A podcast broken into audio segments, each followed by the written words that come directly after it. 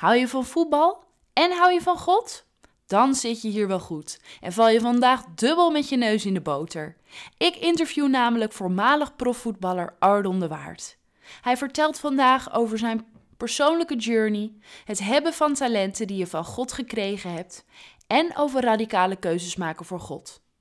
Want één beslissing in het bijzonder heeft ervoor gezorgd dat Ardon een superkrachtige getuigenis heeft, waarmee hij al vele andere mensen heeft mogen bemoedigen.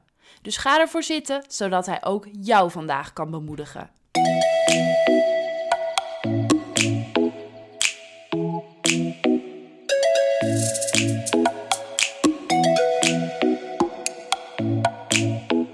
Mijn naam is Roosje de Vries en ik heb het verlangen om dicht bij God te leven en wil je graag inspireren om hetzelfde te doen. Je zult hier prikkelende preken en eerlijke gesprekken horen, met als doel jou te stimuleren om op reis te gaan naar Gods hart. Want God wil ons laten bloeien, zoals Hij jou en mij bedoeld heeft.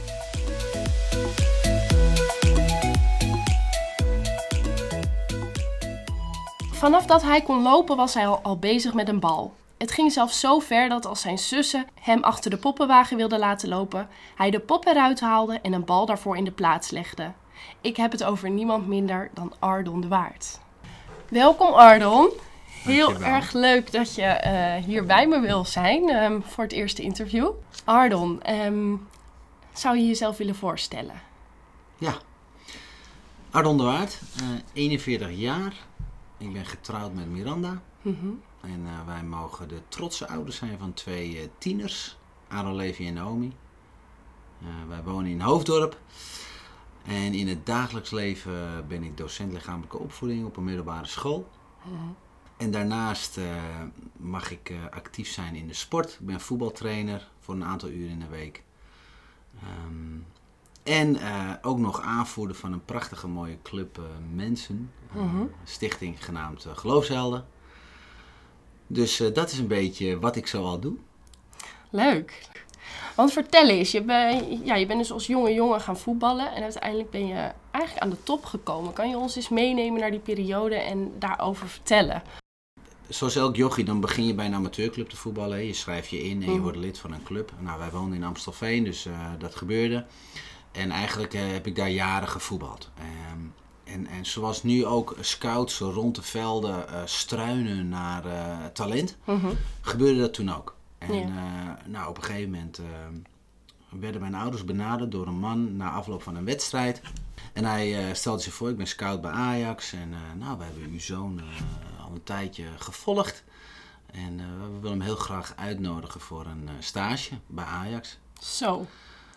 Nou ja, dan, dan, eh, ik weet nog goed dat ze dat vertelde. Ja, dan, dan denk je echt, nou mijn droom die gaat uitkomen. Ja. Dus profvoetballer en dan nog ook eens de club eh, die eh, het beste vindt.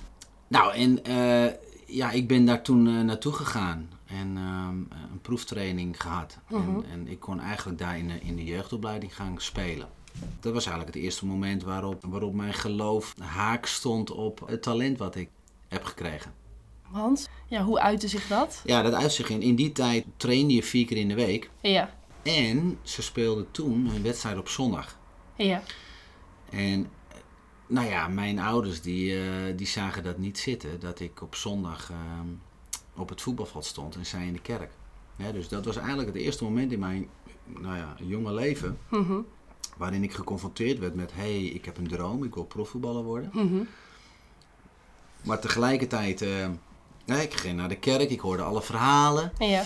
Ehm, en en ik, ik geloofde ook wel dat, dat God talenten eh, geeft aan mensen. En Mhm. ik, ik geloofde ook echt wel van, nou ja, dat voetbal, dat is echt een talent wat ik heb gekregen van God. Ja. Ehm, maar goed, nu zeggen mijn ouders, ja, ik eh, moet op zondag in de kerk zitten. Terwijl, Oh, dat was ook echt. Je mocht. terwijl, ja, ik wilde natuurlijk naar Ajax en ik wilde daar in de jeugdopleiding. Omdat Ja. ik natuurlijk die droom, ik wilde profvoetballer worden. Ja. Maar mijn ouders zeiden, joh Ardon, weet je, ja, we vinden het gewoon lastig hè, dat wij dan in de kerk zitten. Je bent nog jong en dan, eh, jij op het, eh, op het voetbalveld. Dus zij zeiden uiteindelijk van, joh, ja, we zijn ongelooflijk trots dat je dat talent hebt gekregen. Mhm. En, en ja, weet je, maar we gaan het niet doen. Dus we gaan, eh, we gaan Ajax toch even laten weten dat we dat, we, dat, we, dat, dat je daar niet naartoe gaat. Wow, dat is best En- heftig. Zeker op die leeftijd. Ja. Ja, je denkt van, joh, dit is het einde van mijn droom. Einde van, eh, nou, dat, gaat natuurlijk nu nooit meer gebeuren Mhm. dat ik eh, profvoetballer ga worden. Ja. Ehm, dus dat was wel even een teleurstelling. Maar ze zeiden ook, en, en dat heb ik eigenlijk nooit vergeten, Mhm. dat, weet je, Ardon, als je echt dat talent hebt en je bent wat ouder, hè, dan mag je ook die, die keuze zelf maken. Hè? Maar nu, ja, je bent nog jong, Mhm. Je moet nog naar je middelbare school, et cetera. En dat vinden we ook belangrijk, Ja. hè, dat je dat goed doet. Ja. Ehm, en, ehm, dus ja, ze besloot uiteindelijk, lang verhaal kort, om, eh, om het niet te doen. Ehm, maar er was... Wat en- voelde je daarbij? Hoe, hoe, hoe ervaarde jij dat? Ja, ik, ik- er is natuurlijk een moment echt van teleurstelling geweest. Ja. Maar tegelijkertijd eh, heb ik wel ook een keuze gemaakt om te denken, oké. a- hè, ze zeiden, als je echt dat talent hebt, dan mag je later zelf kiezen. En dat zinnetje ben ik nooit vergeten. En toen heb ik ook op een avond eh, gebeden van, heer, ik vind het echt helemaal niet leuk. Nee. Want ik wil graag naar Ajax, hè, de club. Er zijn maar weinig jongetjes die dat, eh, nou ja, die ze scouten. Maar ik wil geloven dat ik die talent heb gekregen van u. En wilt u er maar voor zorgen dan dat ik, eh, dat ik, dat ik hard blijf trainen. Ja. Nog beter mijn best ga doen, voor zover dat komt. En dat ik niet opgeef. En, en als ik profvoetballer moet worden, heer, dan gaat u daarvoor zorgen. Nou, een beetje zo in Jip en Janneke taal heb ik Ja. dat toen eh, op mijn leeftijd gebeden. Ehm, want ik wilde wel een soort van eh, eh, ja, statement maken. Van nee, ik wil niet in die teleurstelling blijven hangen. En dat is ook gewoon dat op jonge leeftijd het geloof. Hè, mijn ouders hebben dat geloof wel voorgeleefd. Hm. Ehm, en, en, en ook gezegd hè, van joh, het is goed om keuzes te maken in je leven. Ja. En ik vond het echt nodig toen om echt die keuze te maken van nee, ik ga keihard blijven werken. Ik geef niet op. Ja. En dan zie ik wel wat er later gebeurt. Maar voor een jongetje van 12 jaar vind ik dat echt vet knap. Ik denk dat er zat jongetjes en meiden zijn die zouden denken, uh, snertouders. En dat is, nee maar serieus, dat is Ja. echt wel heel knap. Ja, maar ik, ik puberteit heb ik nooit gekend. Nee? Als ik, als, nee, als ik terugkijk, eh, en dat zeggen mijn ouders ook wel, ik, ehm, nee, ik, ik geloofde datgene wat mijn ouders zeiden. En ik wist van, joh, ze hebben het beste met me voor. En nogmaals, dat wil niet zeggen, ik had wel een teleurstelling daarvan. Ja, Maar tegelijkertijd, en dat was het mooie wat ze zeiden, van joh, weet je, wij zien ook dat talent wat je hebt gekregen. En, en ga, dat, ga dat maar ontwikkelen en kijk wat er later gebeurt. Hm. Want als je dat talent nu hebt, dan zal dat waarschijnlijk eh, niet over twee of drie of vier jaar in één keer helemaal weg zijn. nee, alleen die periode waar je het over had, die kneedbaarheid, Ja. ben je dan nog aantrekkelijk voor een andere, andere club. Ja, dat klopt. Maar dat, dan komt dan ook wel weer, denk ik, je jeugdigheid van je, oké, mijn ouders zeggen dit, Mhm. eh, dan geloof ik dat ook. Ja, Hè? En dan wil ik daar ook voor gaan. En, ehm, dus nee, ik, ik tuurlijk even teleurgesteld, maar, maar wel gelijk vanuit een ehm, gedachte, oké, dan ga ik nog beter mijn best doen. ja, ja, ja. Want ik wil wel die droom verwezenlijken. Ja. ja. Want eh, volgens mijn informatie ben je uiteindelijk bij, inderdaad bij een andere club terechtgekomen. Hoe is dat gegaan? Nou, je daarin... eh, Uite- uiteindelijk is wel eh, uitgekomen wat mijn ouders hebben gezegd. Hè, van als je later wat groter Want ik, ik ging gewoon doorspelen bij de club waar ik was. Hè, Ja. plaatselijke amateurclub. Ja. Ehm, en ehm, toen mocht ik eh, de stap maken naar AFC. Dat is een hele... be- ah, Dus waar ik jaren daarvoor, hè, dat Ajax mij nou ja, opviel in die zin, ehm, ja, is uitgekomen dat een paar jaar later eh, dat, dat AZ zei van, hé hey joh, jij eh, bent een mooie linksbenige voetballer. Je mag bij ons in de opleiding komen. Dus eh, wel een paar jaar later inderdaad, Hoe maar oud was je toen? ik was toen eh 16. 16. Ja, Ook nog hartstikke jong. ook nog heel jong. En Absoluut. toen hebben de- jouw ouders, want je zei net dat jouw ouders zeiden, later mag jij de keuze maken. Lag die keuze ook echt bij jou? Want je was nog steeds Ja. minderjarig. Nee, eh, absoluut. Ehm, ik zat toen op het CIOS, een sportopleiding in, eh, in Haarlem. Ja. Ehm, nou, en AZ was in Alkmaar. En ehm, ja, ik, inmiddels ging ik toen al ook zelfstandig natuurlijk naar school. Ik ging al met de bus of met de trein. En Joh, en ze zeiden, joh, Ardon, als jij dit kan combineren met jouw eh, opleiding, hè, het CIOS, ja, dan houden wij dat niet tegen. Hm. Hè? Want, want net wat je inderdaad zegt, eh, Roosje, dat, eh, ze zeiden toen van, joh, als je later wat ouder bent, dan mag je die keuze zelf maken. Ja, En het, ik wist dat het wel gewoon een enorme zware belasting werd. En mijn sportopleiding. En daarnaast eh, voetballen bij AZ. Maar het was het mij waard. Wat dom was, ja, ik wist ook van, ik moet ook gewoon een opleiding volgen. Want ja, oké, je kan dan wel profvoetballer worden, maar hoe lang duurt dat? ja, Hè? ja, ja. Dus ik wist ook wel van, ik moet wel een diploma halen. Dus nee, ik besloot dat te doen. En nou ja, nogmaals, hard werken is niet erg. En Nee. dat, dat heb ik wel geweten, want ik ging inderdaad eh, s ochtends om eh, kwart over zes de deur uit met mijn grote sporttas. Mhm. En eh, s s'avonds trainen bij AZ. En ik was om een uur of negen, half tien thuis. En dan stond mijn eten in de magnetron. Even eten en naar bed. En dat, waren, dat was zeg maar mijn maandag tot zaterdag leven mee. Nee, joh. Ja. Wow. Dus dat was wel heftig. Dus ik... nee, dat was wel een pittige tijd. Ja. Maar ja, nogmaals, als je... In mijn geval wist ik, ja, ik wil die droom najagen. Ja, snap ik. Snap Ja, ik. en daar heb je dan wel veel voor over. Nou, heel veel voor over. Ik denk dat Ja. heel veel mensen, dat is best een hele zware belasting. Ik weet niet eh, hoeveel mensen je dat nadoen. Je bent uiteindelijk, ja, kreeg je de kans om in de eerste eredivisie te spelen. Kan je daar eens wat over vertellen? Hoe dat Ja. kwam en... Ja, in Vogelvlucht. Ik speelde toen bij AZ. En Mhm. ik kwam in het hoogste jeugdteam van AZ. Dat heette toen de A1. Ja, Ehm, en dat is zeg maar leeftijd 16 tot eh, 18 jaar. En nou ja, dan, dat, ja, dan kan je meten tussen, tussen de beste van, van Nederland in die leeftijdscategorie. Ja. En dat ging hartstikke goed. En eh, ik kreeg toen eh, bij AZ mijn, een semi-profcontract. Dat wil zeggen, ik kreeg betaald voor eh, mijn voetbal. ja. En ik hoor je denken, hoeveel geld was dat dan? Nou, dat was eh, in die tijd, eh, ik denk iets was, ja, was rond de 750 euro, of euro zeg ik, gulden, Gulden, per ja. maand. Maar ik zat op het CIO's, dus weet je, ik, ik, studeerde en ik, en ik kreeg al betaald voor mijn voetbal. Nou, daar was ik hartstikke blij mee. Ja.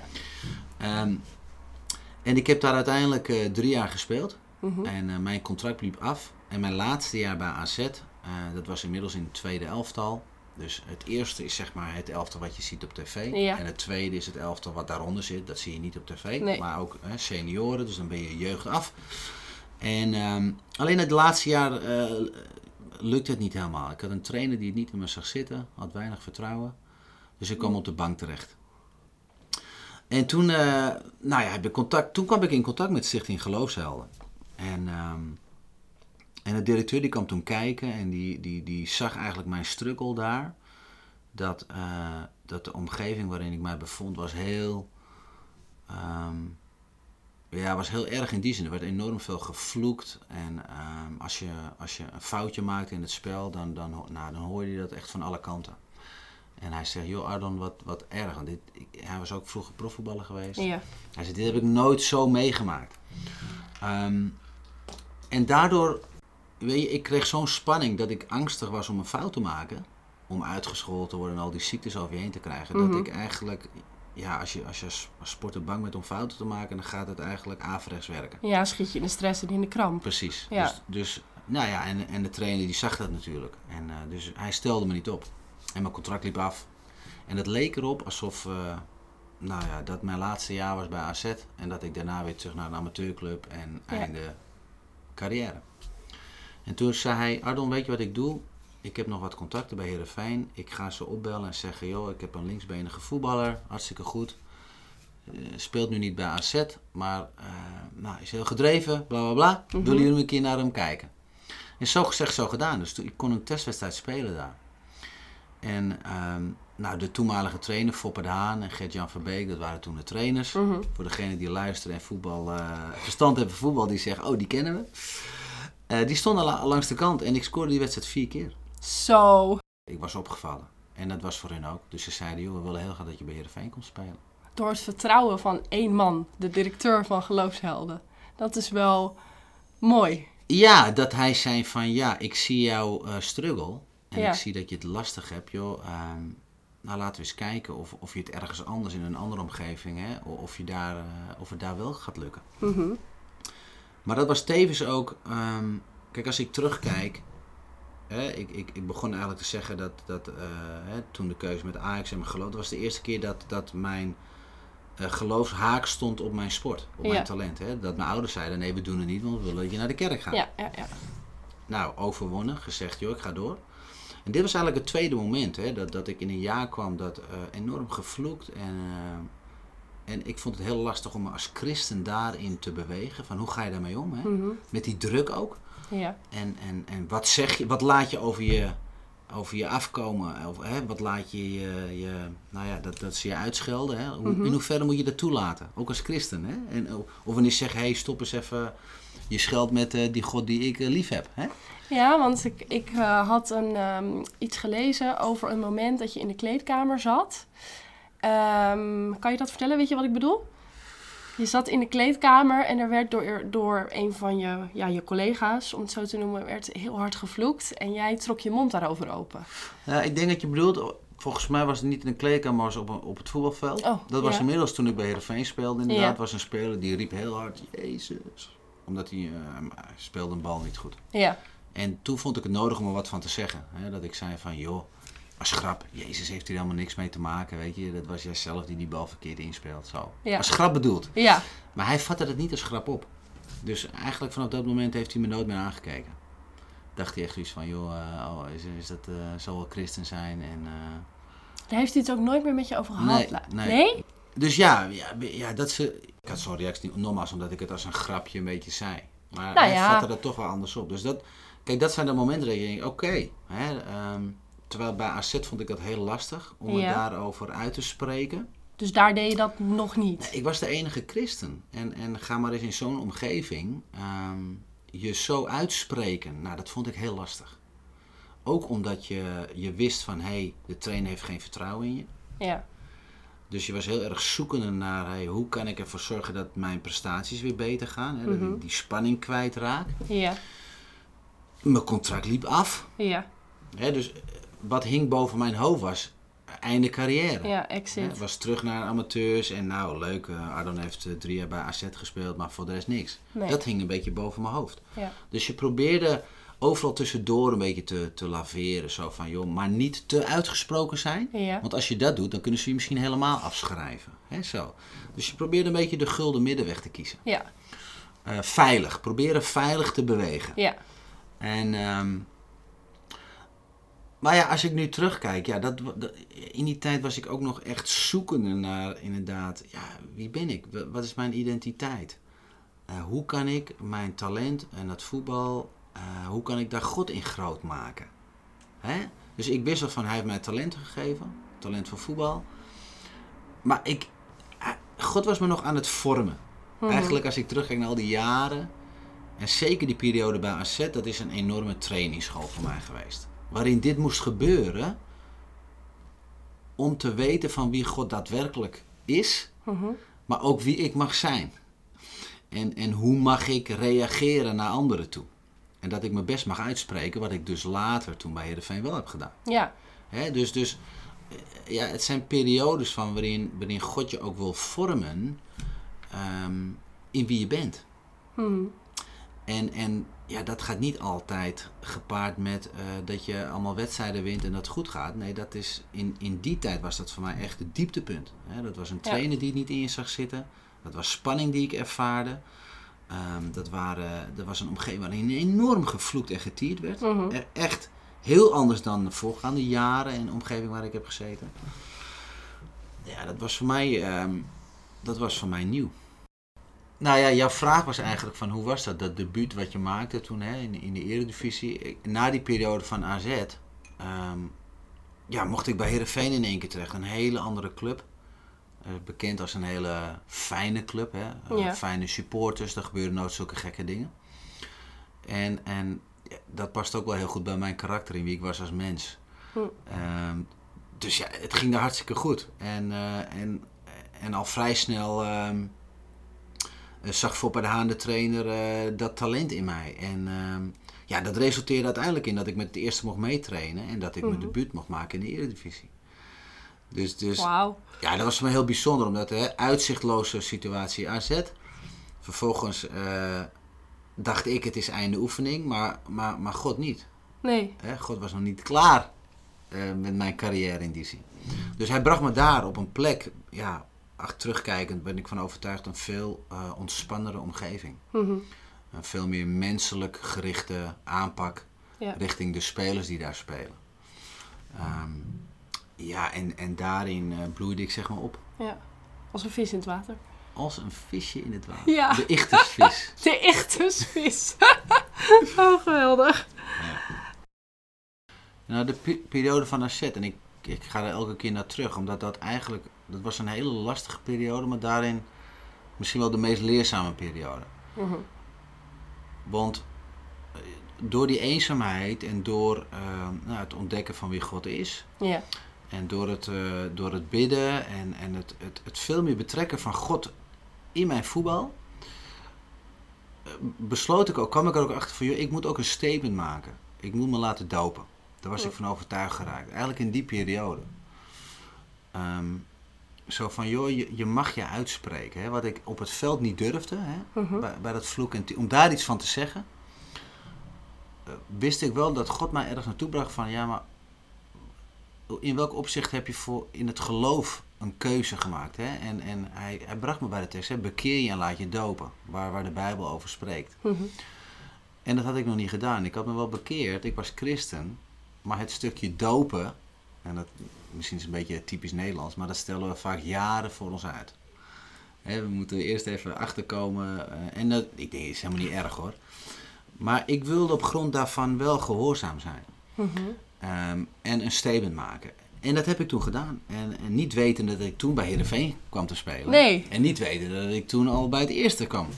Ging de gedachte niet door je hoofd van, ah, laat ik die doopdienst gewoon eens verzetten? Ja, natuurlijk. Want je weet dat je in het voetbal zeg je niet af voor een doopdienst. Hè? Nee. Eh, je hoort wel eens eh, misschien op tv eh, als een speler zijn vrouw op het punt staat van bevallen. Dan, mag Ja. een, dan zegt een trainer, joh, ga jij maar lekker, hè, wees maar bij je ja. vrouw, want dan presteer je toch niet.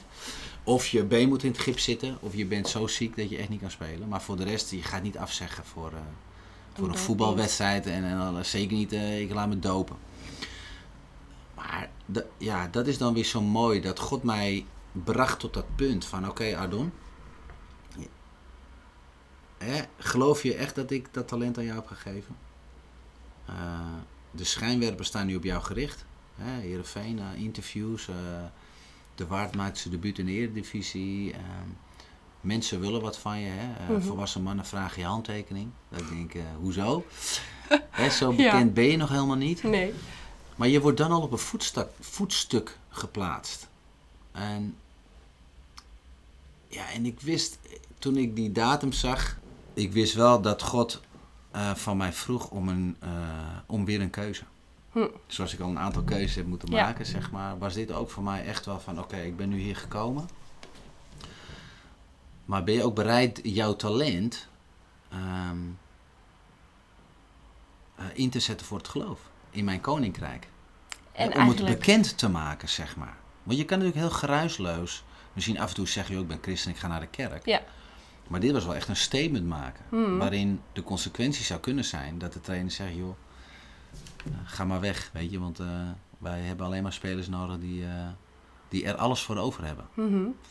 In die week eh, ben ik toen een, een keer naar de, naar de trainer gegaan. We hadden toen twee keer getraind op een dag. En we hadden de ochtendtraining gehad en we waren aan het lunchen. En ik weet nog goed dat ik, eh, dat ik aan tafel zat en eh, nog even bleef zitten. En bad van, heer, wilt u mij maar kracht geven als ik straks naar de trainer ga? Dat het een fijn gesprek mag worden, dat hij het zal begrijpen. Nou, en eh, na een paar minuten stond ik op en toen wandelde ik de gang van het stadion in. En toen kwam de trainer net op me af. Dus ik zeg, trainer, mag ik even met u praten? Hij zei, ja, tuurlijk. En eh, ik denk, eh, Roosje, dat het een gesprek van twee minuten is geweest. Dat ik zei, ja, voetbal is ongelooflijk belangrijk in mijn leven. Mhm. Ik heb daar heel veel voor over. Maar er is iets in mijn leven wat nog belangrijker is. Ik ben christen en ik laat me zondag dopen.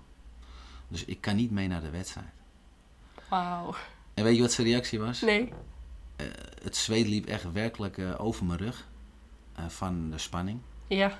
Maar hij zei, joh, wat, ik heb, wat heb ik een respect voor jou dat je daarvoor uitkomt. En ik hoop dat je echt een hele gave doopdienst zal hebben. Wauw.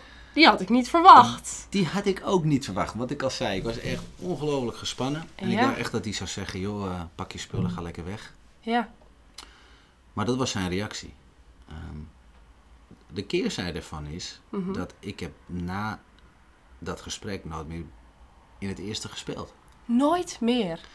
Nee, ik speelde mijn wedstrijd toen in tweede. En aan het eind van het seizoen... ehm, nou ja, in die tijd hadden spelers ook zaakwaarnemers. En die zaakwaarnemers die eh, regelen vaak de contracten van een speler bij een club. En de onderhandelingen over eventueel een nieuw contract. En mijn zaakwaarnemer zei dan ook tegen me van ja, ze, ze gaan niet met je verder. Ehm, en, en eigenlijk als reden dat zij eh, denken dat, dat jij het geloof belangrijker vindt dan je voetbal. Want wat je zei van eh, ik heb heel veel mensen kunnen bemoedigen. Wat, ja, wat voor dingen heb je gemerkt dat die keuze in het oog van iedereen, wat heeft dat uitgewerkt bij andere mensen hun leven? Een goede vraag. Ehm, ja, ik denk als je kijkt naar jongeren, die, die staan tegenwoordig onder een enorme grote druk. Mhm. Hè, er moet enorm gepresteerd worden. Eh, ze worden beoordeeld op eh, hoe ze eruit zien, in wat ze doen. Ik bedoel, jongeren screenen je natuurlijk van top tot teen. Als je Ja. ergens bent, dat is ehm, In hun posts op internet, likes, Instagram, Facebook. precies. Ja. Alles is natuurlijk. ik- En wat vindt men ervan? Hè? Je moet natuurlijk leuk gevonden worden. Het is het, is het perfecte plaatje. Ja, ja. En ga dan maar eens kiezen voor als jij opgevoed bent vanuit een christelijke context. Mhm. En om dan daarvoor te kiezen, ja. eh, waarin de omgeving totaal anders is ingericht. En dan denk ik weer terug aan AZ, die tijd. Ja. Hè, waar ik, ja, dat is ongelooflijk lastig. En, en ik mag ze dan bemoedigen vanuit de gedachte van, joh, nou, waar we het net ook al over gehad hebben. Weet je, God is daarbij. En, en krijg je gelijk een antwoord op een keuze die je maakt. Hè? Stel, ik, ik ben gewend om, eh, om te bidden voor het eten en ik zit in de kantine op school. Ja. Doe ik het niet. Want ja, wat zullen de anderen ervan zeggen? Maar wat nou als je het nou wel een keer gaat doen? Oké, dan krijg je misschien in het begin een rare reactie. Je wordt uitgelachen. Hé, wat doe jij? Dit en dat. Mhm. Maar door die keuzes nou, die ik heb mogen maken, waar ik, waar ik voor, voor kwam te staan, Mhm. heeft God mij geleerd dat ik niet afhankelijk ben van de reactie van mensen. En dat- Hele waardevolle les. Voor mij was dat een hele waardevolle les, ja. Ja, Want- voor mij ook. Ik, nee, en ik denk voor heel veel mensen. Sorry, ga door. Ja, nee, mooie aanvulling. Uh, Want, want mensen vinden altijd iets. Hè? En, Ja. en, en jongeren vooral, die zijn keihard Ja. eh, naar elkaar toe. En wat ze posten via social media. En als je gaat leren dat het veel belangrijker is om te weten van hoe God over je denkt. Ja. Ja, dan, dan, dan leer je om bestand te raken tegen kritiek. Ja. Tegen uit te stappen omdat je van God houdt. Mhm. In plaats van dat je eh, probeert eh, maar veilig naar de overkant te komen. Ja. Zonder dat je je echt uitspreekt. En, en, en daarin hè, hebben die keuzes waarvoor God mij heeft gesteld. Ja, mag, mag, ik, mag ik jongeren, maar ook volwassen mensen bemoedigen. Mooi. Van dat ik mocht leren. En dat was een trainingsschool. En dat, tot op de dag van vandaag eh, kan het ook zo zijn hoor, dat ik, dat ik gekwetst word door wat iemand zegt. Misschien wel naar deze podcast. Dat ze denken, Nee, Wat- iedereen wat- gaat wat- positief reageren. wat is dit voor een eh zoetsap? Nee, maar snap wat ik bedoel? Je moet altijd waken dat je iets niet doet omdat je bang bent voor de reactie van mensen. Nou ja, en wat jij zegt, dat je, dat je Gods mening boven de mening van die anderen ehm, zet.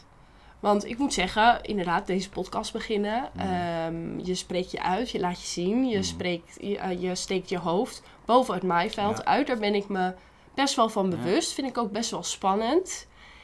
En van de week was ik daarover eh, ja, aan het bidden en eigenlijk liet God me een beeld zien. En ik zat als klein meisje zat ik op zijn hand, zijn grote vaderlijke hand. En die tilde me boven alles uit. En die zei: Kijk eens, er gaan mensen dingen zeggen. Er gaan mensen dingen vinden. Maar kijk er vanaf boven, vanuit Gods visie naar. En ja, inderdaad, er zullen die mensen zijn. Maar laat het je niet deren, inderdaad. Want er zullen er ook genoeg zijn die er wel iets aan hebben. En als ik daardoor tot mijn doel kan komen, dan heb jij je doel behaald. Ja. Het gaat niet erom dat iemand Roosje de Vries of Ardon de Waard helemaal het einde vindt. Zouden wij fantastisch vinden.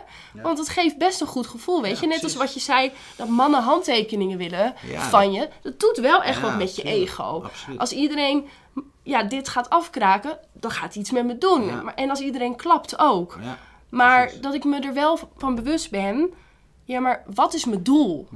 God groot maken Hm. Ja, is het doel. Precies. Door mijn leven heen. Ja, En nou ja, dat, dat vond ik wel een heel, heel bemoedigend beeld. Van, het gaat er zijn. Maak je maar niet druk, de Nee. oordelen. precies. Maar je Ja. staat erboven met mij. En je mag elke keer terugkomen bij mij. Kijk, God zoekt mensen zoals, eh, nou ja, jij, jij en ik, die, en niet dat we, dat we goed zijn natuurlijk, maar in de zin van die beschikbaar willen zijn Ja. om in zijn koninkrijk te dienen. En inderdaad, eh, soms eh, zorgt dat voor kritiek Mhm. en ehm, heel veel pijn. Dat je denkt, hoe kunnen anderen dat dan over je zeggen? Terwijl de intentie is zo goed. Ja. Weet je, God ziet ons hart. Ja. En dat is niet dat we ons verheffen boven die ander dan, want nogmaals, kritiek mag er natuurlijk altijd zijn. Straks eh, ga ik een stukje lezen over een, een sporter die in de sportbijbel staat. Ja. Met een prachtig mooi getuigenis. Ja. Hè, en die ook kan getuigen van het feit dat ja, zijn lichaam werkt er niet altijd mee. Hè, en hij is gehandicapt. En, eh, en mensen vonden daar iets van. En hij werd gepest, hij werd weggezet in een hoek. En hij heeft mogen ontdekken dat als, als je vanuit Gods identiteit, hè, hoe God naar hem kijkt, Mhm. is hij prachtig mooi. Met alles erop en eraan. Ondanks Ja. dat hij voor de, voor de wereldse normen niet volmaakt is. Maar als je gaat ontdekken dat, dat God ja, zegt, joh, je bent een parel. Mhm. En je gaat van daaruit leven. Je had het nu net over de Bijbel. Je, je zei het net al, je hebt een, eh, een sportbijbel.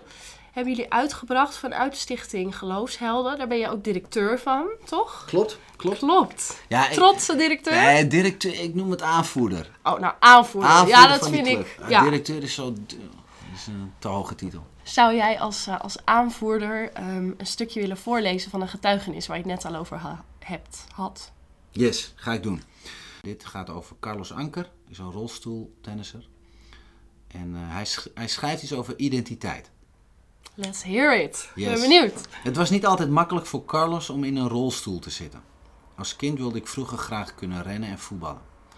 Ik kon niet lopen en werd daarmee gepest. Omdat ik ontzettend veel woede in mij had, ging ik vechten. Dat was mijn manier om te overleven. Wie nu iets lelijks tegen mij zegt, vergeef ik. Liefde kleineert niet en scheldt niet uit. Onze identiteit is ontstaan uit liefde. Ik weet wie ik ben. Het is net als bij een diamant. Iemand kan tegen een diamant zeggen: Jij bent een vieze steen. Maar het verandert niets aan de diamant. Zo is het ook bij ons. Mijn identiteit is niet gegeven door een mens en kan daarom ook niet worden beïnvloed door een mens. God heeft alles perfect gemaakt. Wanneer ik naar mezelf kijk, zie ik een prachtwerk van God, gemaakt naar zijn evenbeeld. Wauw. Dat van die diamant. Ja, die is mooi, hè? Ja, die is heel mooi. Ja, ja absoluut. Dat is misschien wel leuk om, eh, ja, om te vertellen wat jouw stichting doet en wie er bij jullie terecht kan. En misschien je Yes. website dat je die noemt. Nou, de website www.geloofshelden.nl Mhm. En ehm, ja, wat wij eigenlijk doen is wij, eh, nou, wij willen sporters eh, opleiden tot discipelen in de sportwereld. Een discipelen van Jezus. Ja. En dat we in die sportwereld juist dat verhaal laten klinken van joh, weet je, je verliest meer dan dat je wint in prijzen. En Ja. er is meer in het leven dan dat. Hè, waar jaag je naar? Wat is het doel als sporter?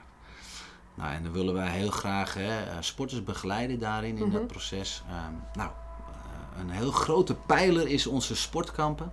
Ja. We hebben in de zomerperiode, eh, in de leeftijd van 9 tot 18 jaar, organiseren we allemaal geweldige, gave sportkampen. Op het gebied van turnen, dans, voetbal, volleybal, fietsen, zeilen zelfs.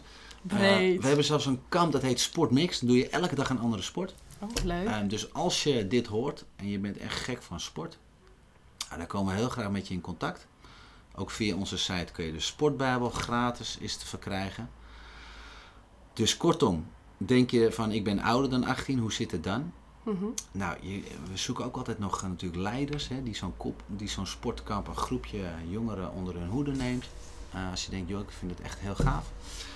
Of eh, je, je denkt, ik eh, heb een talent voor koken. Nou, we zoeken altijd ook nog koks tijdens zo'n sportweek. want er moet natuurlijk wel gekookt worden. Dus, weet je, bidders. eh, maar het gaat erom, weet je, als je, als je een hart hebt voor sport. Ja. En voor jongeren. Ben je van harte welkom. Dan, nou, ehm, misschien komen we in een contact. En ehm, kunnen we iets voor elkaar betekenen. Dat zou heel gaaf zijn. Ja, mooi. Yes. Hey Ardon, ik wil je heel erg bedanken dat je mijn eerste eh, ja, slachtoffer wilde zijn. Het was voor mij ook nog heel erg zoeken. Ik wil je heel erg danken voor je tijd Ja. en dat je dit wilde doen. En, eh,